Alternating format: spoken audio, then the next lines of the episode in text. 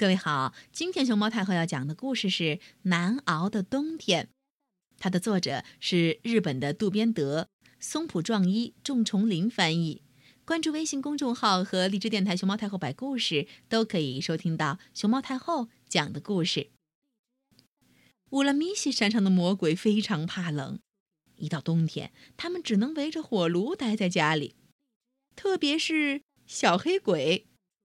要是出去一下，他的身体马上就会冻得硬邦邦的，所以在冬天到来之前，他们必须准备好过冬的柴火、食物和衣服，还要修理房子。魔鬼们靠吓唬人很容易弄来很多东西，但小黑鬼却只能趁人不在的时候偷点东西回来。他个子小，没多大力气，干得又慢又累。小黑鬼做的第一件事儿是把房屋墙壁上的裂缝堵起来。他在墙角找到了一瓶胶水，使劲一压，噗一下，把胶水瓶儿压破了。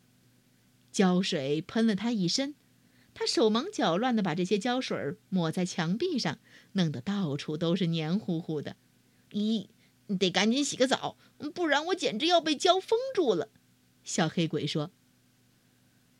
洗着洗着，突然屋里冒出了许多烟，差点把小黑鬼给呛死。小黑鬼一边咳嗽一边想，是烟囱被什么堵住了吧。他拿起扫帚就爬上了屋顶，可是扫帚不够长，他只得亲自钻进去。哦，烟囱里黑乎乎的，什么也看不见。哎呦，小黑鬼叫起来，因为他的头被一个硬硬的东西碰疼了。他取下那东西，小心地从烟囱里退出来，这才看清了手上拿着的是个棒球。真倒霉，弄得浑身都是灰。他气冲冲地扔掉棒球，上床睡觉去了。睡到傍晚，他被一阵吵闹声惊醒了，跑到门外一看，哦，墙壁上沾满了各种各样的东西。3只鸽子，4只麻雀，1只猫，大大小小的树叶和纸片，还有9只虫茧，1个棒球。更可笑的是，还沾着一个过来取棒球的男孩。男孩看见了小黑鬼，吓得要死，拼命地在墙上晃动身子，想从墙上挣脱下来。小黑鬼对他说，你脱掉衣服不就行了吗？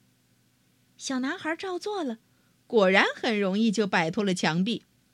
他慌慌张张地逃走了，急得小黑鬼在后边追着喊，哎，喂，你不要棒球了吗？